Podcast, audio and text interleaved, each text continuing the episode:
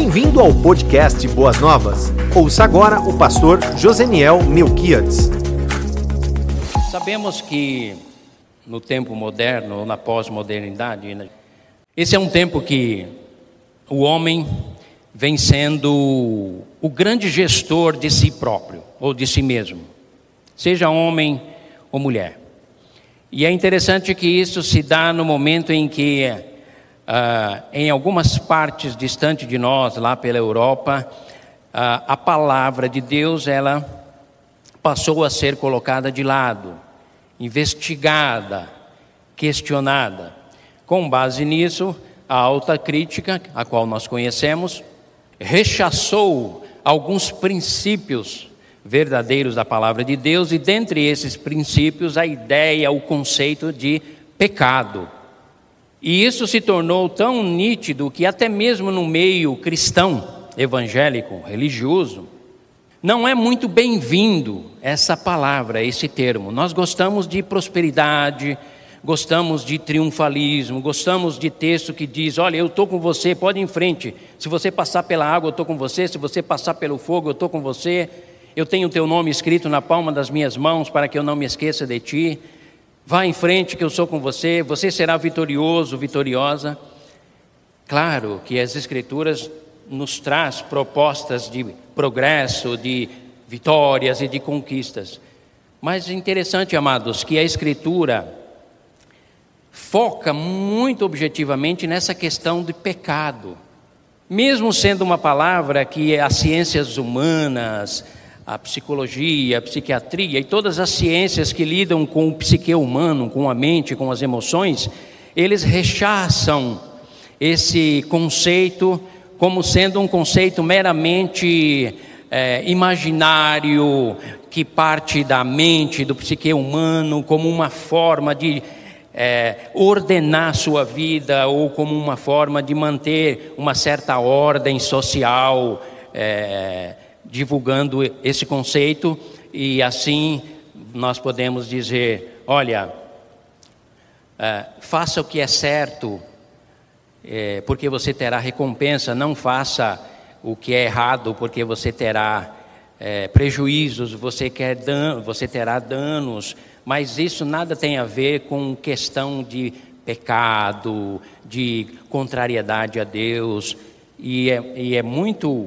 É, É muito visível isso também no meio nosso cristão. Por isso é perfeitamente possível alguém morar junto sem casar e continuar frequentando a igreja sem nenhum desconforto, porque a ética situacional, ou seja, a ética de acordo com a situação, é que rege a vida das pessoas. Você pode ser um trapaceiro lá no seu trabalho, é, usurpar os bens da sua empresa, É, objetos e tal, e nada disso lhe incomoda, porque não furtarás não faz parte do seu conceito de pecado, da sua lista. Você pode ser solteiro e praticar a fornicação, que é o sexo entre solteiros, e nada disso incomoda a sua vida, porque na sua mente isso são regras que você, no seu eu, estabelece o que é certo e o que é errado. Amados, infelizmente, daqui para frente nós teremos uma sociedade extremamente desajustada, não por conta do coronavírus. Ele só deu uma mãozinha naquilo que já existia, mas sim por conta da falta de conceitos claros e definidos que, norte... que deveriam nortear as nossas vidas. Então nós estamos tratando sobre essa questão de pecado, É, na tentativa de lançar luz sobre a sua mente, o seu coração, para que você seja capaz de discernir o que é pecado, de entender as implicações do mesmo e, ao mesmo tempo, ser capaz de viver o mais longe possível dele, ou subjugando ele de uma maneira que a santidade bela, bonita, faça parte da sua vida, e os resultados serão extremamente benéficos, benéficos. Para outros, a ideia de pecado nada mais é do que um agente promotor de culpa. Portanto, se você for um psicólogo liberal e você, minha irmã, se queixar de algum estresse, ele pode perfeitamente apontar para você uma experiência amorosa, afetiva ou até mesmo sexual, como uma maneira de você extravasar as suas necessidades, suas carências afetivas e é, físicas. Mas, queridos, nós estamos tratando e continuaremos a tratar sobre o pecado do ponto de vista das Escrituras, porque sem ela, eu e você estamos, como diz o filósofo, navegando num mundo, o qual é um grande oceano sem praia, sem referencial. Nós estaremos perdidos e desorientados. Quando Deus estabelece então a sua lei, os seus mandamentos, os seus preceitos, os seus estatutos, as suas ordenanças, Deus assim o faz para ordenar a nossa mente e nos dar lucidez para sermos capazes de vivermos a exuberância da nossa, do nosso estado físico, psíquico, emocional e espiritual, ou seja, na nossa inteireza, na nossa integralidade. Por isso nós estamos falando a respeito de pecado. Não se sinta ofendido quando às vezes algo que nós dizemos aqui da frente vai exatamente como uma seta de encontro à sua deficiência ou às mazelas que há no seu, no seu coração ou na sua mente. Não, não se sinta ofendido, porque nós pastores gostaríamos de termos uma mensagem extremamente abençoadora e relevante. Esse, esse, esse é o nosso desejo. E não está apontando. Hoje eu gostaria, eu poderia até descer dessa plataforma e ficar aqui embaixo. Por uma questão de filmagem e tudo, nós não podemos fazer isso. Mas eu gostaria de ficar aí embaixo para que nós conversássemos sobre como lidar com o pecado, todos nós pecadores. Pastor, pecador, irmãos e irmãs, pecadoras e pecadores. Você que está em casa nos assistindo, bem-vindo pecador, bem-vindo pecadora. É um prazer ter vocês conosco, porque juntos nós vamos dar as mãos e vamos aprender a como lidar com esse flagelo, essa herança, esse legado que nós recebemos do nosso ancestral, Adão. Adão, recebemos dele. E ele não nos deixou uma herança, porque alguém disse que herança é aquilo que você deixa para as pessoas. Um patrimônio, uma casa, um carro, um bem. Isso é herança. Na verdade, Adão nos deixou um legado. E aí, o entendimento de legado é aquilo que a gente deixa nas pessoas. E Adão nos deixou um legado. E esse legado eu passei para os meus filhos. E passei também para as minhas netinhas. A primeira coisa que nós precisamos entender para darmos o primeiro passo em direção a saber como lidar com o pecado, é termos consciência de que ele é como a mancha do leopardo na nossa vida.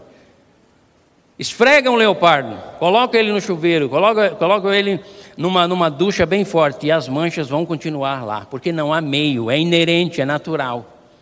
Da mesma forma, queridos, não se sinta ofendido ou ofendida. Eu e você, as Escrituras nos diz: pecador, pecadora. E aí nós somos obrigados a baixar a nossa cabeça e declarar: sim, Senhor, é verdade. Mas ao mesmo tempo nós declaramos assim: estamos aqui para sermos tratados pelo Senhor. Estamos aqui para resolvermos esse flagelo, esse problema das nossas vidas. Então nós já falamos sobre a questão da cura do pecado, o desaparecimento desse conceito de pecado, a necessidade da, da santidade, e hoje nós vamos falar sobre como lidar, como tratar, como se relacionar. Se relacionar no sentido de encará-lo, administrá-lo e afastá-lo o mais longe possível da minha mente, da sua mente, do meu coração, do seu coração, da minha vida e da sua vida. O texto que separamos, ele se encontra no livro de Romanos, na carta de Romanos. Esse texto, Romanos, Romanos três, de nove a dezoito, ele mostra a universalidade do pecado. Ou seja, o quanto ele é inerente e universal. O que, que isso quer dizer? Está na Oceania, está na África, está na América, está na Europa, está no Oriente Médio, está em todas as partes. Ele é pior do que o coronavírus. Porque para o coronavírus estão tentando descobrir aí uma vacina para nos imunizar. Já o pecado, nós vamos descobrir que só existe uma forma, só existe uma maneira de nós vencê-lo. E tem mais. Saiba você que se você não souber lidar com ele e vencê-lo, ele vence você. Ele vence você. Romanos capítulo três, de nove a dezoito. Os irmãos podem ficar sentados mesmo. As irmãs, eu vou ler. Me acompanhem, por favor. Está na tela? Romanos três, de nove a dezoito. Paulo está conversando com os judeus, que achavam que eles eram superiores em relação aos outros povos, que eles eram melhores, mais santificados, porque deles é a lei, deles são os profetas, deles vem o próprio Cristo e a própria Escritura. E Paulo então vai mostrar para eles que tanto eles, judeus, como nós, como toda a humanidade, tem um problema sério que precisa ser tratado. Versículo nove, capítulo três de Romanos. Que, que concluiremos então? Uma pergunta. Estamos em posição de vantagem? Não.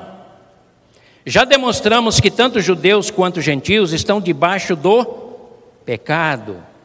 Como está escrito? Aonde está escrito? Se você quiser anotar aí, você anota. Salmo catorze, de um a três. É o que Paulo está citando aqui. Tá? Como está escrito, não há nenhum justo. Você se acha justo? Lá vem a primeira, é, a primeira declaração. Não há nenhum justo, nenhum sequer. Não há ninguém que entenda. Ninguém que busque a Deus. Todos se desviaram. Tornaram-se juntamente inúteis. Não há ninguém que faça o bem. Não há nenhum sequer. Suas gargantas são um túmulo aberto. Com suas línguas enganam. Veneno de serpentes estão em seus lábios. Suas bocas estão cheias de maldição e amargura. Seus pés são ágeis para derramar sangue. Ruína e desgraça marcam os seus caminhos. E não conhecem o caminho da paz. Aos seus olhos é inútil temer a Deus. Paulo mostra-nos, o apóstolo, que o, a questão do pecado é, é algo universal e é algo tão inerente a nós, que nós muitas vezes achamos que fazemos o bem quando cuidamos das nossas próprias vidas, apenas.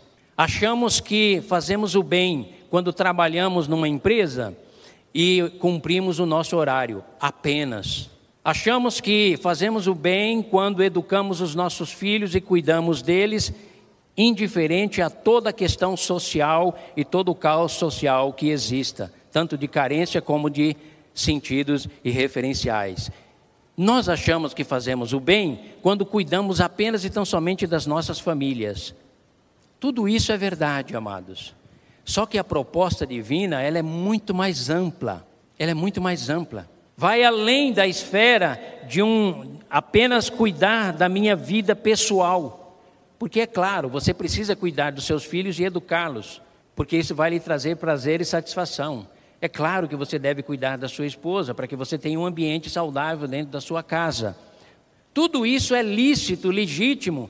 Mas a proposta que Deus nos diz e nos aponta como bem, é algo muito mais amplo. Diz respeito à utilidade da sua vida na sua comunidade, na sua cidade, no seu estado, no seu país e no mundo.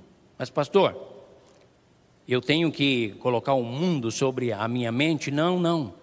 Você não deve é se alienar do mundo e achar que aquilo que é obrigação sua já é o máximo. Você deve pensar em ir além. Porque aquele que sabe fazer o bem e não faz, diz a Escritura, comete pecado, erra o alvo. Tudo isso diz respeito a nós, pessoas do século vinte, que desenvolvemos um império. Sabe que império é esse, queridos? O império do ego.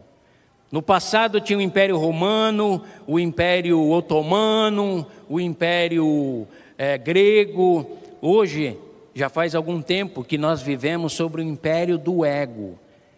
Eu vivo em função de mim. Meu dinheiro, meu carro, minha casa, minha família, meus filhos, minha igreja e o meu Deus. Até Deus nós colocamos no pedestal do nosso egocentrismo e nos dirigimos a Ele como o meu Deus, dentro de tudo aquilo que é propriedade minha. Percebe, amados, como nós precisamos ir muito além e expandir o nosso conceito, porque se nós não tratarmos, não tivermos uma consciência, uma percepção mais ampla a respeito do pecado, você tem uma vida, você e eu, que mais satisfaz a você mesmo do que a qualquer outra coisa. E tudo que gira em torno da sua vida, seja o teu namoro visando o teu casamento, que é para a tua felicidade, seja o emprego que você procura para a tua realização profissional. Amados, queridos irmãos e irmãs, o pecado é universal. Ele está presente nas nossas vidas. O problema lá no Éden não foi digestivo, amados. Não é questão de que, qual foi a fruta que comeu.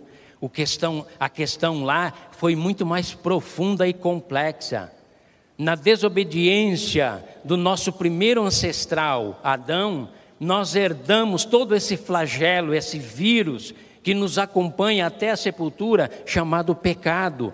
E que se nós não soubermos, já de partida, entendermos que ele nos acompanha desde o momento que nós somos gerados, nós teremos grande dificuldade de lidar com ele. Mas olha o que diz, por exemplo, é o Salmo cinquenta e um, cinco. Sei que sou pecador desde que nasci, sim, desde que me concebeu a minha mãe. Davi declarando. É claro. Por que que vocês acham que Davi foi chamado um homem segundo o coração de Deus? Porque ele era perfeito? Não, amados. Ele pecou feio. Mas sabe por que a Escritura chama Davi de um homem segundo o coração de Deus? Porque ele tinha uma percepção profunda a respeito da realidade do pecado na vida dele. Ele não, ele não usava uma máscara. Ele não transparecia alguém de uma santidade exacerbada, mas que esconde do oculto da sua alma e do seu coração pensamentos, intenções totalmente contrárias àquilo que Deus nos propõe. Não, não. É Davi quem diz isso, que ele foi concebido e gerado em pecado. Ou seja, isso faz parte da nossa natureza. Pecado, queridos, não é o que você faz e o que eu faço, é o que nós somos. Está na no, nas nossas células, está nos nossos neurônios. É por isso que os teus pensamentos, muitas vezes, Deus diz, não são os meus pensamentos. É por isso que o coração humano, diz a Escritura, ele é violentamente corrupto, enganoso, trapaceiro. E se nós não entendemos isso, se nós não encararmos de frente essa realidade, você vai estar sempre buscando vestir uma caricatura de alguém religioso ou religiosa, mas só a tua alma sabe o que você enfrenta. Só a tua mente sabe quem você é. Só o teu coração sabe quem de fato, quais são os valores que pontuam a sua vida. Mas é exatamente nesse ponto que Deus nos traz aqui para trabalhar conosco. E nesse primeiro momento, Deus nos chama a atenção para nos dizer: pecadores e pecadoras, admitam os seus pecados, porque eles são inerentes a você. Se você não encará-los de frente, ele é como uma enfermidade que, se você não tratar com o devido remédio, amargo que ele seja, mas que vai direto ali na, na infecção, ele pode destruir você. E quantos de nós estamos, temos as nossas emoções, temos as nossas mentes perturbado, perturbada, acompanhado, perseguido pela culpa, perseguido pelo desarranjo, o desequilíbrio emocional, os projetos que nunca se concluem, e a sua vida patina profissionalmente, patina emocionalmente, patina financeiramente, espiritualmente. Você pula de ministério em ministério procurando uma solução mágica. Mas, amados, o Evangelho não faz mágica, graças a Deus. Senão seria uma tapiação. O Evangelho, ele é, ele é fundamentado num Deus real e presente que traz transformação real e consistente. Oh, queridos, quando eu tinha meus vinte e cinco, indo para os meus trinta anos, quanto eu lutei com isso. imaginando que quem sabe, sendo assíduo a uma igreja, cultos, exercendo liderança até, isso poderia resolver os meus problemas emocionais. E lá no fundo da minha alma eu dizia, não, não, não resolve. E eu muitas vezes chegava à conclusão de dizer, não funciona, porque eu dirijo a escola dominical no domingo pela manhã, dou abertura, ministro numa aula, mas na segunda-feira eu sou um homem extremamente frustrado, porque não há persistência nos meus projetos, e eu queria que acontecesse uma mágica. E aí Deus foi tratando, dizendo, eu preciso tratar as mazelas, as, as deficiências que o pecado causou, o estrago que o pecado causou na sua mente, nas suas emoções, para você não ficar terceirizando a culpa, achando que você veio do Nordeste, não teve oportunidade, a família ninguém estudou, não teve oportunidade, é uma família de fracasso, que ninguém vai a lugar nenhum. Não, não. O pecado que deteriorou a minha mente e que me fez patinar durante muito tempo, só foi resolvido quando eu, eu decidi encarar de frente ele. E sabe, queridos, tem um texto, é que eu não me, não me lembro agora a referência, mas ele diz assim, você pode procurar depois. O homem de caminhos encobertos diante do Senhor não prospera. Homem ou mulher que não encara os seus pecados, não trata com eles, não os expurga, não os confessa, não trata com eles, fica encobrindo. Porque na igreja não tem nenhum sininho, nenhuma luzinha que acende ali quando entrou um adúltero, piscou, vermelho.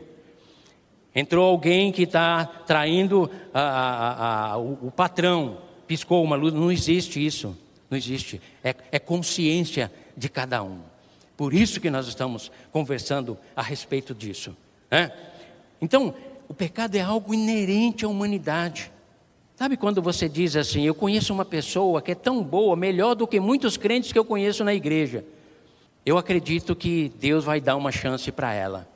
Critério completamente equivocado.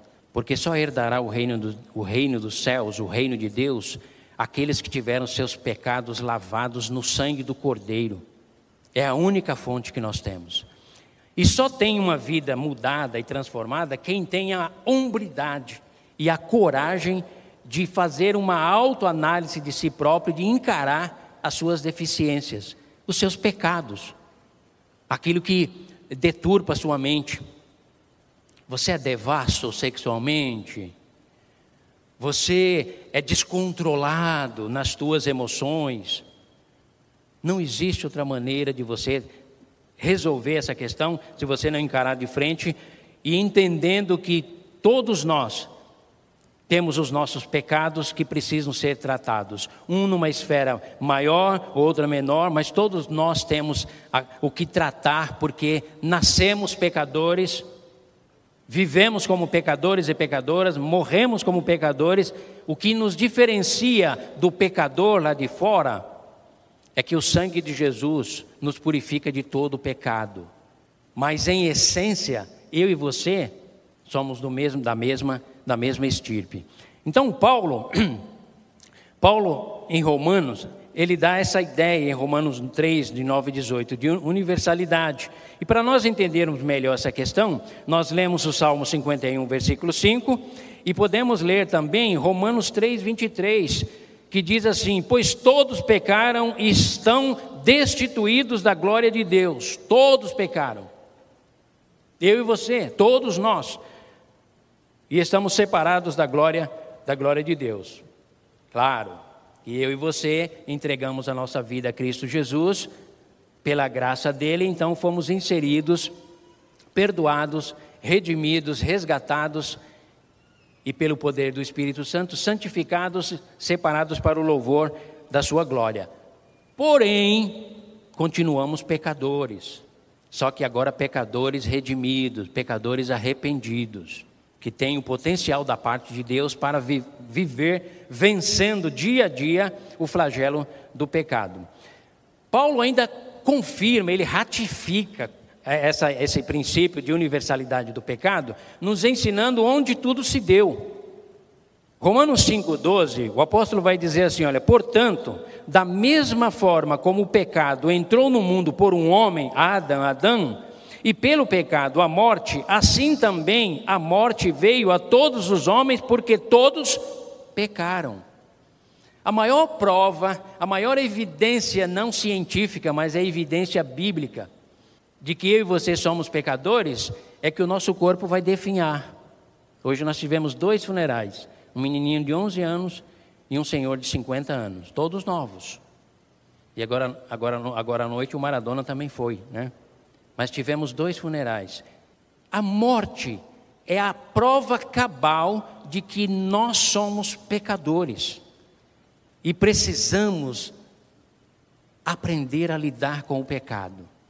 Mesmo nós que já fomos a Jesus e tivemos os nossos peca... temos o nosso pecado original perdoado e, portanto, temos o direito à vida eterna, não há mais nenhuma condenação para os que estão em Cristo Jesus, Romanos oito, um.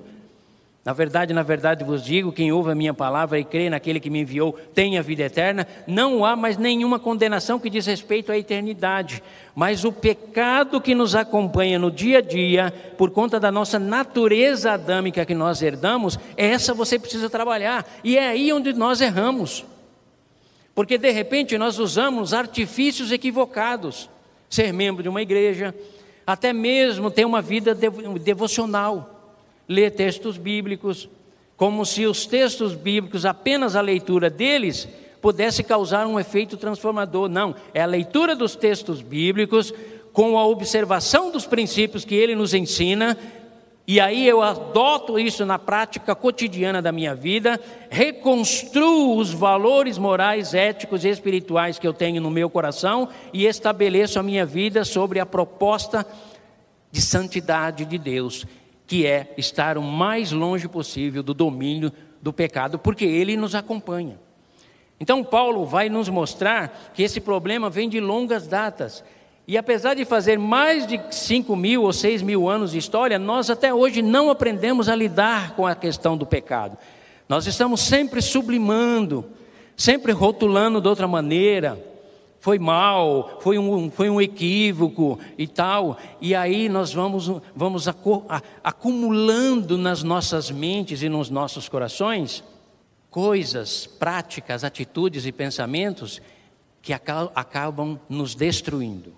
Então, Romanos cinco, doze, Paulo nos mostra a, a, essa problemática do pecado que é universal. Mas muito embora a Bíblia é clara em nos mostrar a realidade da natureza pecaminosa que existe em cada ser humano, ela também nos mostra em como lidar com o pecado.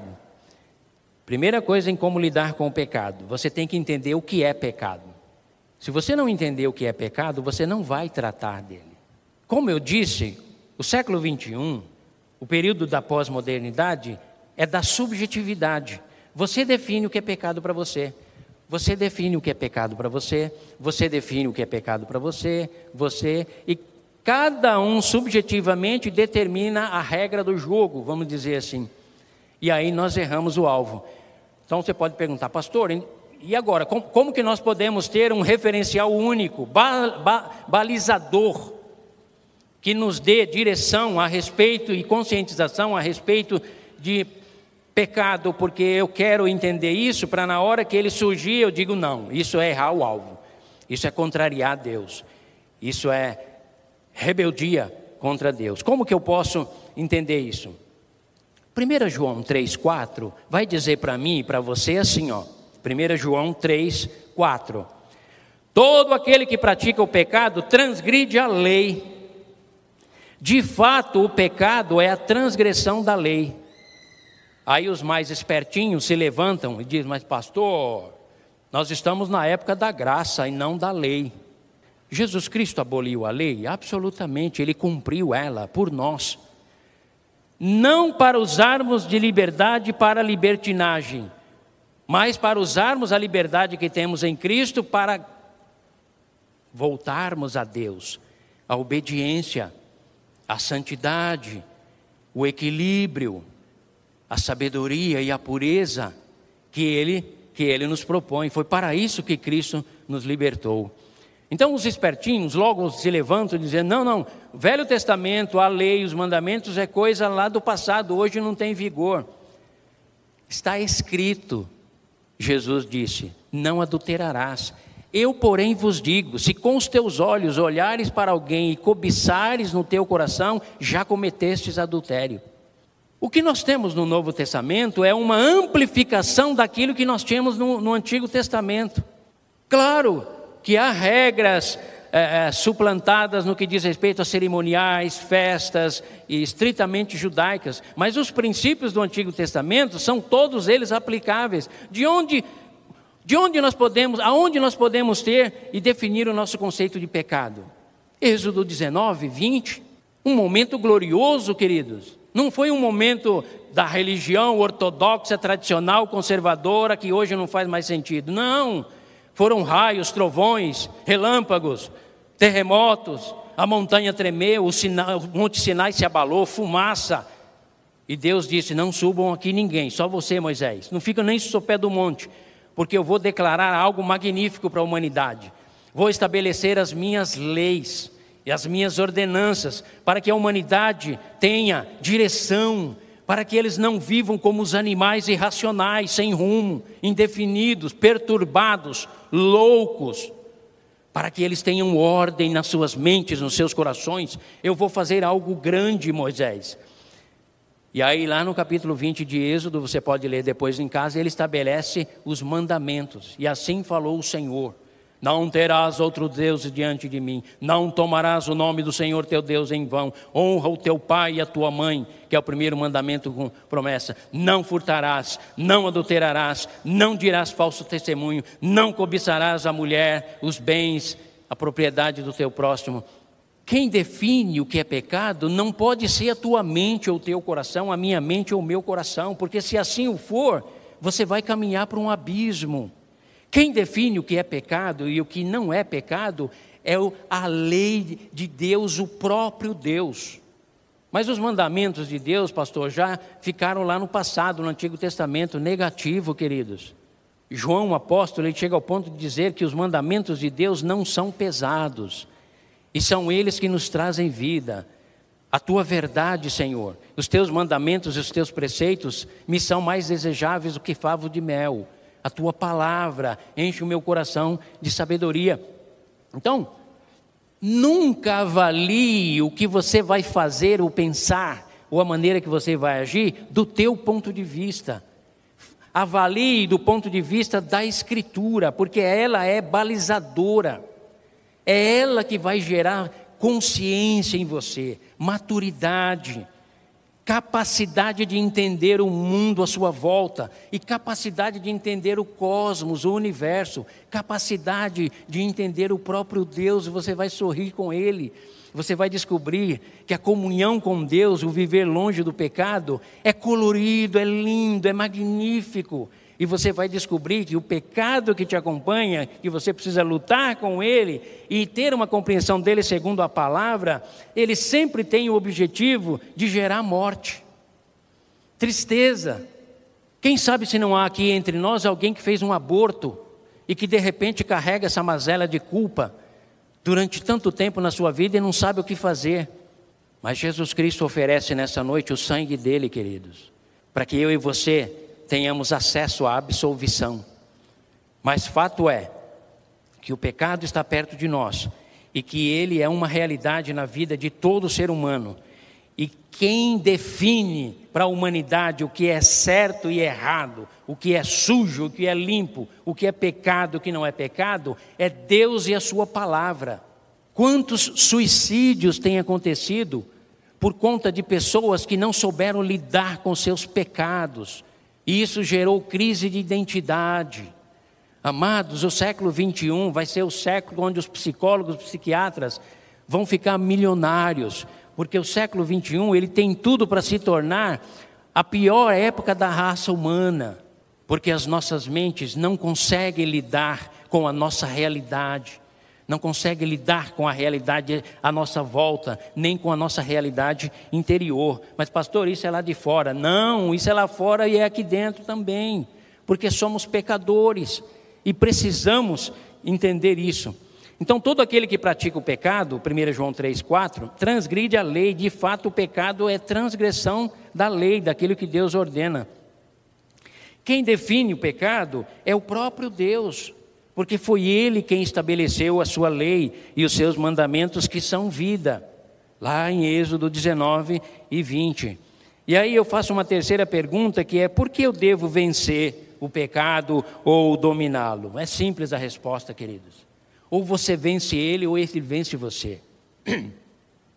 Ou você domina ele, ou ele subjuga você. E não pense que é Deus que está tentando você, porque Tiago um, quinze nos diz: quando você for tentado, jamais diga estou sendo tentado por Deus, porque na verdade você está sendo tentado pela concupiscência, o desejo mal do teu coração, que enreda, enrosca, enrola a tua vida e leva você ao desejo mal. E a conclusão do desejo mal gera o pecado, e o pecado sendo gerado, ele produz como resultado a morte. Contrário daquilo que Jesus diz: eu vim trazer vida, e vida em, em abundância para vocês. Entendemos nessa noite que o pecado nos é inerente, nós precisamos encará-lo de frente. Entendemos que ele é um legado que vem desde os nossos ancestrais, desde o nosso ancestral Adão. Entendemos que passamos isso para os nossos filhos e filhas e os nossos netos. Entendemos que ele nos acompanha e nós precisamos encará-lo de frente, porque senão ele vai esmagar a mim e a você. Agora vamos pensar em umas, umas formas práticas de nós lidarmos com o pecado. Primeira coisa, você deve lidar com o pecado do ponto de vista do Evangelho. O que é o ponto de vista do Evangelho? Levar a ele o teu pecado, reconhecer que você é um pecador, uma pecadora. Aliás, esse é o primeiro passo para uma conversão. Sem conscientização de pecado, da presença dele, da condenação dele, da parte de Deus, você não é convertido, você é convencido. Você foi convencido que a igreja é um lugar bom de estar. Você foi convencido que de repente essa igreja tinha um ministério infantil bom. Aí você deixa as crianças lá porque eles são bem cuidados. Você é convencido de que de repente os louvores aqui, o ambiente é agradável. Tudo isso é real e deve ser. Mas o que torna você filho e filha de Deus, o que torna você alguém adotado pelo Deus eterno, é quando você se conscientiza do teu pecado e que você é um pecador. Só assim você vai atrás de um Salvador. Enquanto não houver consciência de pecado nas nossas vidas, individual, você não vai procurar um Salvador, você vai procurar um benfeitor, alguém que beneficie a sua vida, alguém que resolva os seus problemas financeiros e emocionais. Mas como você não tem consciência do teu pecado, você não vai a Jesus como Redentor. Então esse é o primeiro passo para uma conversão genuína. É quando o pecador reconhece o seu pecado e se quebranta diante do Deus Santo, Santo, e diz: Senhor, miserável homem que sou, quem pode me livrar desta morte? Tem misericórdia de mim, Senhor, porque eu sou pecador, sou pecadora, eu preciso do teu perdão. Há um comichão, há um verme que come as minhas emoções, que diz para mim: você é um sujo, uma suja, você é indigno, você é enganador, enganadora, e eu preciso trabalhar isso na minha vida. Salvador Jesus, entra na minha alma, dá-me o teu perdão, lava-me com o teu sangue. Mas tudo isso a partir do momento que você reconhece. É por isso que muitas pessoas lá no final dos tempos vão chegar e falar: Senhor, comi na tua presença, bebi na tua presença, vi os milagres que o Senhor fez, se alegrei com o Senhor, dei glórias a Deus, inclusive, estando na tua presença. E Jesus vira para ele e diz: não conheço você, não conheço você, apartem-se de mim, porque eu não conheço. O que indica isso, amados? Pessoas que não tiveram consciência dos seus pecados, da inerência deles e da condenação dos mesmos, porque o salário do pecado é a morte, Romanos seis, vinte e três, portanto encostaram-se na religião, encostaram-se em Cristo como benfeitor, e não como Salvador, porque Salvador só se aproxima dele aqueles que são quebrantados, destruídos pelos seus pecados, porque entende o quanto o seu pecado é grave, então busca no sangue dele a redenção, e ele vem na nossa direção. Que Deus nos ajude para que nenhum de nós que estamos aqui, nenhum dos que nos acompanham, vivam essa experiência negativa de se relacionarem com Cristo Jesus como benfeitor e não como redentor, salvador dos seus pecados. Então a primeira coisa é, é lidar, é admitir que é pecador. A segunda coisa é uma confissão clara e objetiva. Não floreie, queridos, não floreie. Se você é enganador, você diz: Senhor, tem misericórdia de mim, porque eu gosto de trapacear, eu gosto de levar vantagem. Eu, eu canto na tua igreja a santidade, mas eu vivo no meu trabalho, vivo na minha família, vivo no meu prédio, vivo na minha empresa de maneira dupla. Eu sou bipolar espiritual. Eu tenho duas personalidades, uma lá fora, outra aqui dentro. Senhor, livra-me disso. Lava-me, restaura-me, transforma, porque eu quero ser verdadeiro, quero ser autêntico. Então, a confissão clara e objetiva. Também é necessário uma fé resoluta no poder purificador do sangue de Jesus. Filhinhos, não pequeis, porém se pecardes, tendes um advogado diante do Pai, Jesus Cristo. Ele é fiel e justo para vos perdoar de todo o pecado. Confessem a Ele declaradamente e diga qual o teu pecado e Ele vai te purificar. Segunda coisa, na ação prática, para lidar com o pecado, você precisa depender do Espírito Santo.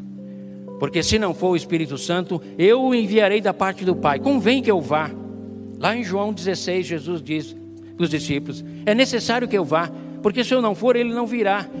E quando ele vier da minha parte, ele vai testemunhar de mim e vai convencer vocês do pecado, da justiça e do juízo. E vai guiar vocês a toda a verdade, não a verdade subjetiva do teu coração ou do século vinte e um, mas a verdade de Deus, porque eu sou a verdade. E quando você conhecer a verdade, a verdade te libertará. E ela te purificará. E você vai alcançar o máximo da tua vida, das tuas emoções, da tua espiritualidade, da tua expectativa de vida e de progresso. Você vai alcançar o máximo do teu potencial. E é isso que Jesus Cristo veio nos proporcionar. Não é uma vida qualquer, não é uma vida paupérrima. Não, é uma vida que vence o pecado, que encara o pecado, que domina o pecado, que sobrepuja o pecado e que alegremente vive em direção da vontade de Deus. E isso você precisa depender do Espírito Santo de Deus, porque é Ele quem vai guiar você. Não pode ser na força do seu braço. Terceira coisa, você precisa identificar os pecados costumeiros, aqueles que você reincide e que de repente já está fazendo um calo na sua vida. Você precisa identificar, dar, no, dar nomes a eles, identificá-los e bani-los como maus hábitos, maus costumes. Você é invejoso? É fácil identificar um invejoso. Eu tenho, eu tenho uma evidência assim, que eu já aprendi há muitos anos, para identificar se o meu coração, não é para avaliar o outro, para avaliar o meu coração, se o meu coração é invejoso ou não. Você se alegra com as pessoas que prosperam? Ou a prosperidade dos outros incomoda o teu coração? O teu vizinho compra um carro novo, você fica triste. O teu amigo é promovido na empresa, você se sente incomodado. Trate disso, porque é o pecado que está perto da sua vida. É uma das características mais comuns de um coração invejoso. Reconhecer as nossas responsabilidades, as nossas ações e dependermos de Deus é uma necessidade urgente, queridos, urgente. Bom seria que nós tivéssemos aqui um auditório lotado para nós estarmos, mas graças a Deus que você veio. Então pegue essa, essa orientação da Escritura e faça dela uma lei áurea na sua vida. Eu tenho certeza que muitos problemas emocionais do teu coração vão sumir, porque se tem alguém que tem todo o poder e autoridade para tratar no íntimo da nossa alma, no que diz respeito a pecado e tendências pecaminosas, é o Espírito Santo de Deus. E ele fica ansioso, ansioso para abençoar. E o próprio Cristo fica torcendo: abre o teu coração, meu filho, confessa o teu pecado a mim. Eu não vou ficar corado, por mais horroroso que seja o teu pecado. Confesse ele a mim, porque eu sou fiel e justo para perdoar a tua vida. O pecado não pode nos dominar. Por isso que Jesus diz, para nós encerrarmos, João oito, doze. Eu sou a luz do mundo. Quem me segue nunca andará em trevas, mas terá a luz da vida, a pujança, a beleza, o brilho da luz da vida. Não andará na incerteza, no medo, no temor que o pecado provoca, no sentimento de culpa. Não, não. Eu sou a luz do mundo. Quem me segue nunca andará em trevas, mas terá a luz da vida. primeira João dois, seis nos diz: aquele que afirma que permanece nele, Jesus, deve andar como ele andou. primeira João três, cinco a seis, para a gente concluir, diz assim: vocês sabem que ele se manifestou para tirar os nossos pecados, e nele não há pecado. Todo aquele que nele permanece não está dominado pelo pecado. Todo aquele que está dominado, escravizado no pecado, não o viu nem o conheceu. É incompatível, amados, o pecado com o nosso Deus. Por isso que ele diz: sede santo, porque eu sou santo.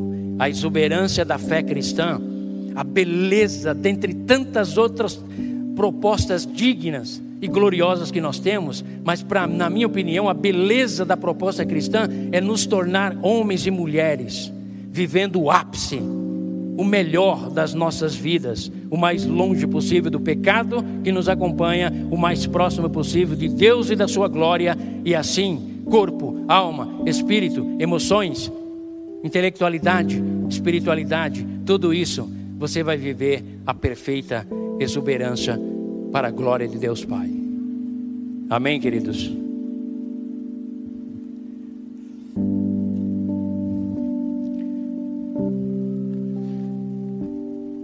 Que o bom Deus nessa noite ilumine o meu e o teu coração, e assim vivamos vitoriosos sobre o pecado e vivamos a exuberância da santidade. Pode ter certeza que essas ruguinhas do teu rosto, elas vão se desfazer, porque a alegria vai invadir a tua alma.